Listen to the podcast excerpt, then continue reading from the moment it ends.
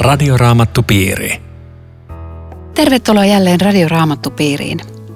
Piirissä keskustelevat Johanneksen evankeliumista Eero Junkkaala, Riitta Lemmetyinen ja Aino Viitanen. Tekniikasta huolehtii Aku Lundström. Tänään keskustelemme Johanneksen evankeliumin luvusta 15. Siinä Jeesus puhuu viinipuusta, viinitarhurista, oksien leikkaamisesta, hedelmistä, rakkaudesta, vihasta ja vainosta. Monia voimakkaita asioita. Jae alkaa tämmöisellä väittämällä, että minä olen tosi viinipuu ja isäni on viinitarhuri. Viinipuu ja viinitarha on Raamatussa yleensä Israelin vertauskuva. Tässä oikeastaan kiintoisa on se, että Jeesus on uusi Israel. Tässäkin toimii tämmöinen Raamatun symboliikka, että Jeesus täyttää itsessään sen, mitä Israel ei pystynyt täyttämään. Mutta tämä viinipuu ja viinitarha kuva on kyllä Raamatussa hurjan keskeinen ja siksi voi sen niin kuin tässä huomauttaa, että esimerkiksi Jesaja Vitonen on peruskohta, missä on laulu viinitarhasta. Ja siellä sanotaan Jesaja 5:7, että Herran Sebaotin viinitarha on Israelin kansa. Ja sitten toinen tärkeä tähän liittyvä on psalmi 80, jossa sanotaan, että Jumala, katso meihin jälleen taivaastasi, ota hoitoosi tämä viiniköynnös, taimi, jonka oikealla kädelläsi olet istuttanut itseäsi varten, psalmi 80, 15 ja 16. Ja moni muu Raamatun kohta puhuu tästä samasta, että Israelin kansa on viinitarha. Ja nyt Jeesus ikään kuin ottaa tämän kuvan ja siirtää sen itseensä. Hän on nyt viinipuu ja me olemme oksat. Et siinä on se sama porukka, me olemme nyt sitten uuden liiton viinitarha. Ja sitten ne kuvat sanoo paljon oleellista niin Jumalasta kuin Jeesuksestakin. Jos Jumala on viinitarhuri, niin eikö se kerro siitä, että hän ei ole jossain valovuosien päässä ihmistä ja ihmiskunnasta, vaan hän on aktiivinen, elämässä läsnä, näkee vaivaa, investoi kauheasti näihin oksiin. No, se on jännä, että sä löydät aina tuollaisia kuvia, että Jumala on tässä lähellä. Toi on hyvä. Jeesus on viinipuu ja oksa, joka on hänessä kiinni, niin omistaa koko puun elämän. Se on elimellinen yhteys oksan ja rungon välillä, joka on aika olennainen tässä kuvassa. Joo. Että se sama elämän neste virtaa. Joo. Ja silti me ei olla mitään hengellisyyden suurkuluttajia siinä, vaan meidän tarkoitus on kantaa hedelmää. Mm. Sen takia puhutaan tästä toimenpiteestä, jota itse asiassa jokainen viinitarhan omistaja tekee. Mitä se voisi oikein tarkoittaa? Siis mä oon tätä miettinyt kyllä, puhdistaa ja karsia ja, niin. Ja sitten peräti jotkut leikataan kokonaan pois. Että mitä te ajattelette? Tämä on aika pelottavaa, että siis voidaanko meidätkin leikata pois? Eikö leikkaaminen ole jollain lailla aina tuomioon viittaavaa? Tai sitten on se toinen vertaus, että jokaisen kasvun, mikä ei ole taivaallisen isäni istuttamana, hän repii pois, Matteuksessa joku tämän tyyppinen sana. Tuosta tuomiosta mulle tuli mieleen, että tuomitse minut Jumala, mutta älä hylkää minua. Joo. Sillä minulla ei ole muuta pakopaikkaa kuin sinun suunnaton laupeutesi. Mutta ei ketään leikata pois. No, jos luen tämän jakeen 2, niin ehkä se selventää. Hän leikkaa minusta pois jokaisen oksan, siis Jeesuksesta, joka ei tuota hedelmää. Mutta jokaisen hedelmää tuottavan oksan hän puhdistaa liioista versoista, jotta se tuottaisi hedelmää entistä enemmän. Tämä on aika kova sana. Niin on. Mutta voisi ajatella, että puhdistaminen on kuitenkin viime kädessä armoa ja siunausta. Ja leikkaaminen on sitten jotakin, johon Jumala päätyy milloin ja miten, mutta ei ketään leikata pois, joka haluaa pysyä puussa, eikö? Ei leikata ja siis jokaista kristittyä puhdistetaan sillä tavalla, että Jumala koettelee ja tätä kuvahan käytetään toisaalla.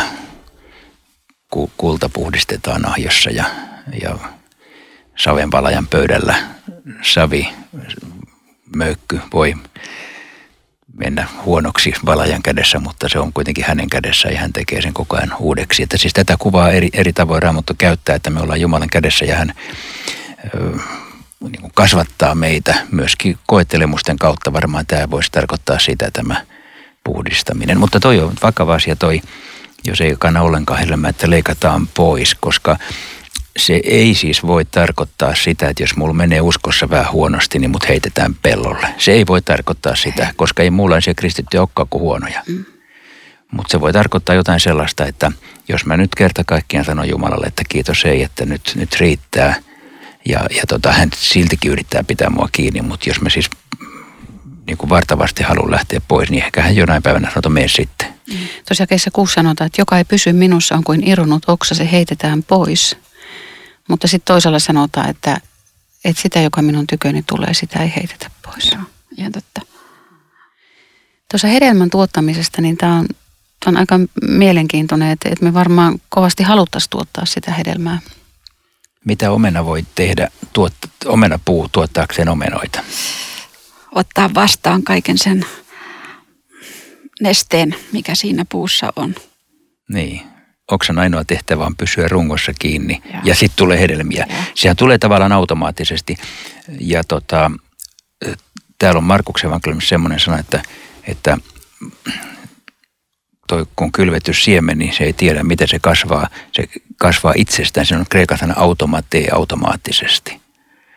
Eli ainakin yhdestä näkökulmasta hedelmän kantaminen niin on sitä, että automaattisesti. Siis me emme niin kuin tuota hedelmää, tai siis me emme tee hengen hedelmiä, vaan ne syntyvät, kun me pidämme huolta, että me olemme rungossa kiinni. Joku on sanonut, että tehdas tuottaa, puutarha kasvaa. Että ei ole kyse suorittamisesta. Ja tästä on myös sanottu, että oksan oksa ei kanna hedelmää. Eli vain se oksa, joka on rungossa kiinni, kantaa hedelmää. Ja tässä sanotaan näin, että jakeessa 4, pysykää minussa, niin minä pysyn teissä. Pysykää minussa, niin minä pysyn teissä. Joo. Eli Jeesuksessa pysyminen, mutta mitä tuo hedelmä sitten olisi? Eikö apostoli kirjoitellut jotain niistä, se puhutaan huulten hedelmästä, kiitoksesta. Hengen hedelmästä, Kalattalaiskirje 5. Niin, rakkaus, ilo, rauha, hyvyys. Niin, tätä varmaan. Ja siis mä ajattelen, että tämäkin on tämä hengen hedelmä, jos nyt ajatellaan, että rakkautta, iloa, rauhaa, kärsivällisyyttä, hyvyyttä ja niin edelleen, niin se on toisaalta lakia ja toisaalta evankeliumia. Että se on lakia, että elä näin. Sun pitää olla kärsivällinen, sun pitää rakastaa, sun pitää olla hyvä. Mä en pysty sitä niin kuin täyttämään ja sitten mun ainoaksi tehtäväkseni jää pysyä Jeesuksessa. Ja sitten sitä syntyy, ja mä en pysty sitä mittaamaan. Joku sanoi, että jos me nähtäisiin ne hedelmät, niin me syötäisiin. Joo, juuri näin. Että me ei niin kuin voida ruveta mittaamaan paljonko mulla niitä on, vaan pikemminkin koittaa pysyä kiinni Jeesuksesta ja luottaa, että jotain tulee. Joo. Silloin kun me tullaan Jeesuksen tykö ja ollaan niin sanotusti tuoreita oksia, niin jos nyt tämmöistä ilmaisua sallitaan, niin me kyllä kovasti tuijotetaan siihen. Me haluttaisiin nähdä sitä ja tutkitaan suurennuslasilla, että joko sitä hedelmää niin kuin näkyy ja voi auta armias, kun sitä ei näy. Mutta kristillisyyshän ei ole hedelmäkeskeisyyttä, vaan kristuskeskeisyyttä. Joo. Toi on hyvä. Niin, tämä mikä hedelmäpeli. Joo, kyllä. Niin. Mutta sitten toisaalta mä oon jostakin lukenut, että tämmöinen viinipuu, niin se voi tuottaa jopa satoja kiloja niitä rypäleitä. Mutta se tuottaa sitten vasta niin kuin muutaman kukinan jälkeen, että ne hennot oksat ei kestäisi sitä hedelmän kantoa vielä niin kuin näiden ensimmäisten kukintojen jälkeen. Ahaa. Voisiko toi siis tarkoittaa jotain? Jotain rohkaisevaa. Niin, joskus on sanottu näin, että älä vielä arvioi minua, Jumalan työ on minussa vielä kesken. Joo, ja kesken jääkin. Niin, sano muuta. Mutta tämä pysyminen on semmoinen asia, joka on ilmiselvästi Jeesukselle tosi tärkeä, koska se uudelleen ja uudelleen tulee esiin. Eli pitäisikö meidän vielä miettiä, että mitä se on ja mitä se ei ole. Se ei ole ainakaan semmoista kouristuksen omaista olemista. Mulle se puhuu sitä, että mä luotan joka päivä anteeksiantamukseen. Siis mulle jotenkin tämä Jeesuksessa pysyminen on tätä, että mä tulen hänen luoksensa joka päivä syntisenä, tällaisena kuin olen. Uskon, että saan olla hänen omansa. Hän antaa mun syntini anteeksi. Mä tulen hänen ristin juurellensa ja mahdottomana, kelvottomana. Siinä on kaikki. Mulle se puhuu tätä, se Jeesuksen pysyminen. Pysymistä hänen rakkaudessaan. Se on tätä armahdettavaksi uudestaan tulemista. Ja varmaan myöskin sitten sanan tutkimista ja sanan kuuloon hakeutumista ja ehtoollisenhan Jeesus myöskin liitti tämän näkökulman. Aivan, nämä on niitä välineitä, joilla me hoidetaan sitä, että me pysytään. Yhteys säilyy. Juuri näin. Jos mennään hiukan eteenpäin tuossa kesä 11, Jeesus sanoo, olen puhunut teille tämän, jotta teillä olisi minun iloni sydämessänne ja teidän ilonne tulisi täydelliseksi. Siis täydellinen ilo. Ja hän on puhunut just tästä hänen rakkaudessaan pysymisestä, hänen käskyjensä noudattamisesta ja sitten hän puhuu täydellisestä ilosta. Mitä tämä herättää teissä? Kysymyksiä. Täydellinen ilo. Ja heti perään hän sanoo sitten, minun käskyni on tämä, rakastakaa toisianne, niin kuin minä olen rakastanut teitä. Suurempaa rakkautta ei kukaan voi osoittaa kuin, että antaa henkensä ystäviensä puolesta. Pitääkö meidän nyt kuolla sitten jonkun puolesta? Annetaanko me henki jonkun puolesta? Niin, no tuossa onneksi hän viittaa itseensä, että hän on sen tehnyt.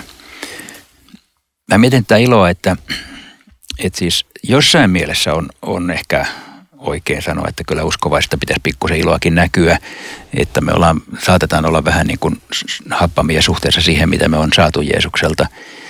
Niin kyllä tätä voi kritikoida, mutta ei se kai silti sitä viime kädessä tarkoita, että meidän pitäisi koko ajan hymyillä ja olla onnellisen näköisiä ja laulaa kiitoslauluja ja kulkea naama virneessä. Ei se niin kuin varmaan viime kädessä ole sitä, vaan jotakin sellaista syvää iloa ja kiitollisuutta siitä, että on löytynyt suhde Jumalaan ja elämän perusasiat ratkaistu ja taivaaseen matkalla. Jotain tällaista elämää, niin kuin äsken kaikki yritettiin puhua sitä pohjavirrasta, sitä rauhasta ja ilosta. Mutta totta kai se olisi kiva, että se vähän näkyisikin meistä. Niin, mutta jos me oikein tajuttaisiin, mitä meillä on, jos me oikein tajuttaisiin, mikä meitä odottaa, että me päästäisiin jotenkin tämän harson läpi ymmärtämään ja näkemään sitä, niin mehän varmaan niin kuin ratkettaisiin riemuun. Sen takia Raamatussa sanotaan toisella, että iloitkaa aina Herrassa. Että se Herrassa, siellä on ne ilonaiheet ja se lähde, eikä välttämättä kaikissa ulkonaisissa asioissa. Joo, mutta sitten tässä kyllä sanotaan, että minun iloni olisi teidän sydämessänne ja teidän ilonne tulisi täydelliseksi. Ja joku on kiinnittänyt huomioon siihen, että tämä alku olisi tätä iloitkaa Herrassa, mutta tämä loppu olisi, että ihan iloita kaikista muistakin asioista. Ihan totta. Jumalan luomista asioista, mitkä meidän ympärillämme on, missä saadaan olla kiitollisia. Mutta voisiko ottaa semmoisenkin näkökulman ilon, että siinä missä me ajatellaan, että ilo on siitä, että mä saan asioita, hankin sitä ja tätä ja se on ihan luollista, mutta että Jeesuksella niin kuin yksi tämmöinen näkökulma iloon oli se, mikä oli hyvin yllättävä, että kun sulla on sydämessä halu antaa omasta, palvella, auttaa, kuunnella, niin siitä tulee ilo, joka on jotain pysyvää. Ja antaessaan saa. Joo, varmaan juuri näin. Niin. Ja tässä sanotaankin jakeessa 14, te olette ystäviäni, kun teette sen, minkä käsken teidän tehdä. Ja hänhän sanoi, että rakastakaa. Tämä on Radioraamattupiiri. Ohjelman tarjoaa Suomen raamattuopisto. www.radioraamattupiiri.fi Jatkamme keskustelua Johanneksen evankeliumin luvusta 15. Keskustelemassa ovat Riitta Lemmetyinen, Eero Junkkaala ja Aino Viitanen. Tässä luvussa puhutaan myös tästä merkillisestä ja ehdottomasta rukouksen kuulemisesta. Me puhuttiin siitä hiukan jo edellisellä kerralla ja jatketaan myös tuon seuraavan luvun yhteydessä, että ehkä nyt emme siihen paneudu enempää, mutta tuossa jakeessa 16 puhutaan siitä, että Jumala on valinnut meidät. Et kyse ei olekaan siitä, että minä nyt tässä alan uskovaiseksi ja mäpäs nyt lähden kristityn tielle, vaan että kyse on aina loppuviimeksi siitä, että hän lähtökohtaisesti kutsuu. Tämä on tosi keskeinen jae. Siis Johannes 15:16 on ihan avainjae oikeastaan Uudessa testamentissa tästä valintakysymyksestä, että te ette valinneet minua, vaan minä valitsin teidät.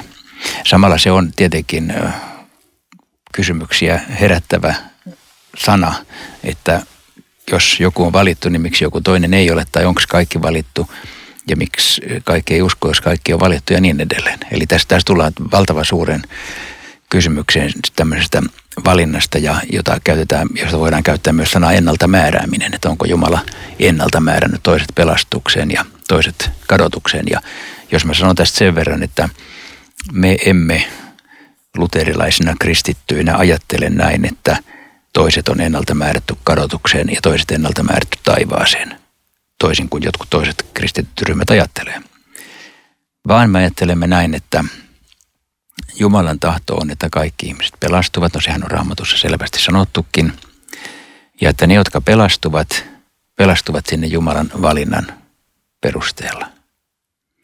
Ne, jotka eivät pelastu, joutuvat kadotukseen omasta syystään, mutta tähän jää semmoinen jännite, jota me emme pysty ratkaisemaan. Siis meillä ei ole vastausta siihen kysymykseen, miksi loppujen lopuksi kaikki eivät ole taivaassa, mutta se mikä meille on sanottu, että Jumala tahtoo, että kaikki olisivat, ja meidän niin kuin velvollisuudeksemme jää pitää ovia auki, kutsua, julistaa, vakuuttaa ihmisille, että kaikki saavat tulla ja ketään ei ole ennalta suljettu ulos. Mutta miltä tämä teistä kuulostaa? Ihan hyvältä, tärkeältä tietää. Mulle tuli mieleen, että kun tämä valitseminen on hirveän tämmöistä inhimillistä toimintaa, että joka päivä ja usein elämässä valitaan, niin helposti tulee assosiaatio, että olisi kysymys valikoimisesta. Että hyvät mulle, huonot tolle. Että Jumala olisi tämmöinen, mutta tästä ei ikinä maailmassa ole kyse, että hän valikoisi, vaan hän nimenomaan valitsee. Ja sitten Jumalan valinta on siinä myöskin vähän erilainen, että meidän valinnat on molemminpuolisia ystävyyssuhteissa ja sosiaalisessa kanssakäymisessä, mutta Jumalan valinta on yksipuolinen, hän valitsee. Ja se on sitten semmoinen traaginen näköala, joka kulkee läpi Raamatun, että joku voi turhentaa valinnan omalla kohdallaan. Toisaalta toi oli hyvä toi Eeron selvennys. Kuitenkin Raamatussa on joitakin kohtia, jossa on aika pelottavasti sanottu, että ne, jotka oli valittu pelastukseen, ne kuulivat. Että jotenkin ne ilmaisut on siellä niin kuin antaa semmoisen vaikean, että siihen jää todella se. Kyllä, mutta se puhuu juuri tästä, että ne, jotka pelastuvat valinnan takia. Mutta siinä ei sanota, että jotkut on valittu kadotukseen. Sitä ei sanota missään kohdassa. Ja tämä on tietenkin siis loogisesti jännitteinen kysymys, joka ei avaudu meidän ymmärryksellemme, mutta tässä on tärkeää pitää kiinni siitä, mikä on ilmoitettu, eikä siitä, mitä ei ole ilmoitettu. Ja on ilmoitettu se, että Jumalan tahtoo, että kaikki pelastuu. Ja että se valinta on niin kuin teidät on ennalta määrätty Kristuksessa pelastumaan, sanoo Paavali Efesolaiskirjan alussa, että jokainen, joka on Kristuksessa, on sitten valittu ja valittujen joukkoon mahtuu vielä ja ovet on auki. Ja sitten minulle tämä puhuu sitä, että mun uskoni perusta ei ole minun valinnassani, vaan Jumalan valinnassa. Joka on siis aivan mielettömän kova juttu, että viime kädessä vaikka mun henkilökohtainen kokemukseni voisi olla, että minä valitsin Jeesuksen. Niin kuin mä voisin sanoa, 14-vuotiaana mä valitsin. Tietoisesti, mä tiedän päivänkin. Mutta oikeasti Jumala valitsi mut. Se on ihan puhtaasti näin päin. Ja siinä on sellainen kalliopohja, että mä voisin heikkona hetkenä sanoa Jumala, että itsepäs valittit. Sun syys. Vaan oli valinta sun. Joo. Hei, mutta voisiko tähän vielä ottaa yhden huikean näköalan lisää ja miettiä, että milloin valinta tapahtui? Ja siinähän menee ihan mykäksi jo ennen maailman perustamista. Hän valitsi meidät. Juuri näin, se on siinä Efesolaiskirjan alussa. Niin, ja kuitenkin sanotaan niin kuin edellisessäkin luvussa, että pysykää minussa, niin minä pysyn teissä. Mutta sitten kumminkin, onko se sitten meidän pysymisestä kiinni? Hän pitää kuitenkin meistä kiinni. Että tässä niin kuin hän pitää kiinni ja kuitenkin meitä kehotetaan pitämään kiinni. Että tässä on tämä sama jännite. Siinä on se sama jännite. Niin. Ja silloin mehän luettiin tuolla Johanneksen 10 siitä, että kuinka minä tunnen lampaani, minä annan heille ikuisen elämän. Isä, joka on minulle antanut, on suurempi kaikki, eikä kukaan voi riistää heitä isäni kädestä. Että nämä on niitä Raamatun kohtia, joita meidän pitää lukea silloin, kun me epäillään valintaa ja heikkoa hetkeä. No voisiko silleen ajatella, että jos haluan nyt niin kuin ajatuksilla kikkailla, mutta että että toisaalta sitten lähetyskäskykin, tehtäväkin olisi sitten ihan turhennettu. Että jos joku on valittu jo etukäteen, niin mitä me täällä enää sitten turhaan niin evankeliumia julistetaan niille ihmisille. Että siinä on se näkökulma, että evankeliumia julistetaan ja kuka ikinä haluaa sen kuulla, niin saa ottaa vastaan. Varmasti ja todellakin niin kuin se ajatus, että me olemme sidotut siihen, mitä on ilmoitettu, emmekä siihen, mitä ei ole ilmoitettu, niin se muistuttaa myöskin siitä. Ehkä tässä voisi problematisoida siis senkin kysymyksestä, mitä tapahtuu niille, jotka eivät ole koskaan kuulleet, eivätkä tule koskaan kuulemaankaan evankeliumia. Niin siihen kuuluu mun mielestä tämä sama, että meille on ilmoitettu, että menkää ja kertokaa, piste. Meille ei ole sanottu, että no kyllä Jumala jotenkin asia huolehtii. Aivan. Sillä jos olisi sanottu, että Jumala antaa niille jonkun jatkomahdollisuuden, niin mitä me sinne mentäisiin? Mehän pyörittäisiin vain omissa hurskaissa ympyröissämme täällä. Mutta sitä ei ole sanottu. Meille on sanottu, että menkää ja kertokaa.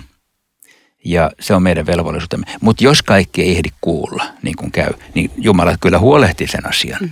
Ilman muuta, kun hän on Jumala ja mutta rakkaus. Mutta hyvä, jos otat tuon vastuukysymyksen. Tuossa jossakin sanotaan, että on monia, jotka eivät Jumalasta mitään tiedä. Ja teidän häpeäksenne minä sanon tämän. Joo.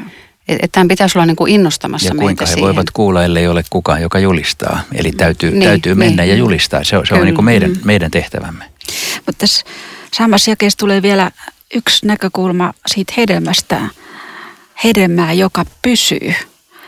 Et sekin on semmoinen, kun monet ihmiset haluaisi tällä ajassa tehdä jotain semmoista, joka jää, kun hän lähtee. Ja sitten toiset haluaa tehdä jotain, että löytyisi ennätysten kirjasta heidän nimi tai jotain vastaavaa. Ja kuitenkin kristitty tekee jatkuvasti, tai siis on mukana semmoisessa, joka pysyy. Eikö se ole aika puhuttelevaa? On, ja sitten siinä samassa jakeessa on tosiaankin tämäkin, että minä valitsen teidät ja minun tahtoni on, että te lähdette liikkeelle. Yeah. Siis älkää jääkö siihen niin valintaan nukkumaan ja ajateltu, kaikki on valitut, ketkä on valittu, vaan lähdette liikkeelle, tuotatte hedelmää. Ja hedelmänne pysyy, niin kuin sä sanoit. Ja tuossa on mielenkiintoista se, että ensin lähdetään liikkeelle ja sitten vasta tulee sitä hedelmää. Joo, niin tosiaankin. Mutta se liikkeelle lähtö tarkoittaa sitä, että kohdataan myös vihaa. Tässä on aika raju tämä jatko, että jos maailma vihaa teitä, muistakaa, että ennen teitä se on vihannut minua. Jos te kuuluisitte tähän maailmaan, se rakastaisi teitä omiaan, mutta te ette kuulu maailmaan, koska minä olen teidät siitä omikseni valinnut ja siksi maailma vihaa teitä. Mites kristityt, ootteko te kokenut vihaa? Ja entäs sitten, jos kristitty ei koe mitään vihaa, niin pitäisikö sitten kysyä, että onko jotain vialla? Mutta voisiko ensin miettiä, että miksi ihmeessä maailma vihaa, jos me mennään kertomaan heille jotain käsittämättömän ihmeellistä, kun me jutellaan tässä koko ajan aivan ihmeellisistä asioista, rakkaudesta, joka sulkee syliinsä ja antaa anteeksi uuden elämän ja hedelmä, joka pysyy. Me tullaan kertomaan, että meillä on tämmöistä ja sitten tulee viha vastaan. Mistä se johtuu? En siis tajua mitään. Ei niin. Joo, kyllä ihmisen ero Jumalasta on sen verran totaalinen perisynnin takia, että tätä hyvää sanomaa kanssa ei niin kuin luonnostaan ota vastaan. Että siitä syntyy tämä jännite, että maailma siinä merkityksessä siis, että Jumalasta vieraantunut maailma, niin se ei ymmärrä eikä usko. Ja nämä, monilla on sellaisia kokemuksia, varsinkin kun usko on syntynyt ja itselle avautunut just tämä, mitä sä Riitta kuvasit. Ja sitten vaikka jollekin omaiselle kertoo, että hei, tämä on valtava asia, mä oon löytänyt tämmöisen joku, aha, mitä sitten? Mutta toisaalta sitten mä muistan itsessäni sen, että silloin kun mä olin herätyksen tilassa tai en ollut vielä niin kuin jotenkin sisällä asioissa, niin kun mä olin näin uskovaisen ihmisen ja olin heidän seurassaan, niin sanoittakin he herättivät mussa syyllisyyden. Eli jotenkin se, että kun kirkas valo kohtaa pimeän, se häikäisee silmiä, se tuntuu pahalta. Se jollain tavalla niin kuin muistutti siitä mun omasta tiestä, että nyt kaikki ei ole ihan kondiksessa. Ja kyllä se niin kuin aiheutti semmoisen niin kuin itsepeilauksen jollakin lailla. Joo. Varmaan on tuolla, ja toi on mielenkiintoinen eri näkökulma kuin tämä, että maailma vihaa. Siis maailmaa ärsyttää, mutta maailma ehkä myös kadehtii. Niin kuin sanotaan toisaalla, että he kadehtivat, että kun me ei juosta samoilla taköiden niiden kanssa. Eikö se ihan olekin enemmän tämmöistä torjuntaa ja vastustamista ja ei niinkään niinku tämmöistä, mitä me vihalla ymmärretään välttämättä, vaan se voisi olla sitäkin, mutta että siis tämmöinen jatkuva torjunta tai ylenkatse. Kyllä, niin. Siinä on varmaan monta puolta. Niin. Siinä on varmaan se, että se oma syyllisyys nousee, mutta sitten mä ajattelen, että siinä vihassa on myös jotain sellaista. Me varmaan tässä rohitaan puhua myös henkivalloista, että Raamatun mukaan pahuus on olemassa ja paha on persoonallinen, että sitä me emme kiellä. Raamattu aika pidättyvästi puhuu niistä asioista, mutta varmaan semmoinen ihan käsittämätön esimerkiksi juutalaisviha ja viha Jeesusta kohtaan, niin se on ihan sieltä persoonallisesta pahasta lähtevää. Ja kyllä myöskin sitten ihan yksittäisiä kristittyjä kohtaan, niin ei meillä ole taistelu ihmistä vastaan, vaan niitä henkivaltoja vastaan. Et mä rohkenisin kuitenkin tämmöisenkin näkökulman tuoda tähän. Mitä te ajattelette? Toi on tärkeä näkökulma. Mulle se niin viestittää kahta erilaista asiaa. Toisaalta sitä, että kun me täällä omassa suomalaisessa näennäiskristillisessä arjessamme kohdataan ihmisten vihaa, niin me ei saada niin heti ajatella, että aha, nyt demonit puhuu tuossa, vaan yrittää sanoa, että sori vaan, että mä käyttäydyn vähän huonosti ja ehkä musta onkin syytäkin vähän siihen, että mua vihataan. Mutta toiselta puolella mä ajattelen just niin kuin sä sanoit, että noin maailmanlaajan kristikunnan näkökulmasta, niin siellähän on sitä demonista voimaa kyllä ja pimeyden vallat on todellisuus on, että totta kai täälläkin, mutta että siellähän tulee sitten, että kristittyjä marttyyreitä on tänä päivänä, eikä edes ihan vähän. Se on tosiasia, jota me Suomessa emme juurikaan kuule, emmekä tiedä, mutta kristikunta on ollut marttyyrikirkko aina. Kyllä. Ja varhaisimmat pakanalliset kirjoitukset kirjoittaa kristityistä niin, että heitä kutsuttiin ihmiskunnan vihollisiksi. Mutta voisiko tässä vihan syynä olla sekin, että kristityllä on erilainen mittapuu, että kun se arvioi mikä on oikein ja väärin, niin se on niin eri kuin miten maailman ihmiset arvioi mikä on oikein ja väärin. Ja siinä tulee se törmäys. Mutta Jeesus kuitenkin tämän lopettaa hyvin lohdullisesti, että hänen omansa saavat puolustajan ja se puolustaja lähtee sieltä isän luota, totuuden henki ja todistaa nimenomaan Kristuksesta ja myös Jeesuksen opetuslapset ja me kaikki, jotka halutaan Jeesuksen luo tulla, niin me ollaan hänen todistajiaan. Tässä joukossa yritetään olla. Radioraamattupiiri. Tässä oli Radioraamattupiirimme tänään. Kiitos mukana olosta. Rukoiletko Riitta tähän loppuun? Elävä Jumala, kiitos siitä käsittämättömästä tietoisuudesta, että me olemme sinun valintasi. Juuri tämmöisenä kuin mitä me olemme ja myöskin kaiken sen kerran, mitä me emme ole ja mitä me haluaisimme olla. Sinun valintasi on ja pysyy. Ja suojette tästä ihmeellisestä armosta. Tulisi myöskin meidän ympäristöön viestejä sinne tänne, mihin olet meidät asettanut. Käytä meitä ja anna meidän pysyä sinussa, että mekin kantaisimme hedelmää, joka pysyy. Aamen. Radioraamattupiiri. www.radioraamattupiiri.fi